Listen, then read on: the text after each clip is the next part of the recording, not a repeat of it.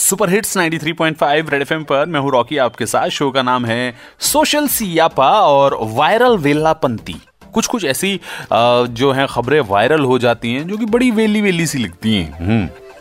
पता है आपको एक अपना क्या नाम है जगह का, यूएई के अंदर रहने वाली डॉक्टर खावला एरोमैथी ने 87 घंटों से भी कम टाइम में 7 कॉन्टिनेंट्स घूमकर गिनीज वर्ल्ड रिकॉर्ड बनाया है for fastest time travel to all 7 continents in 3 days, 14 hours 46 minutes and 48 seconds. मतलब 3 दिन में 208 कंट्रीज घूमी है इन्होंने और बीच में एयरपोर्ट्स पर भी इन्हें कॉन्स्टेंट राइड से भी प्रॉब्लम हुई, लेकिन तब भी she manage to break a world record.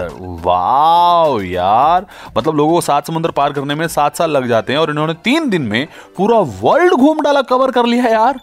मतलब मैं तो इतनी जल्दी अपना नैनीताल से भी घूम कर नहीं आ सकता है यार।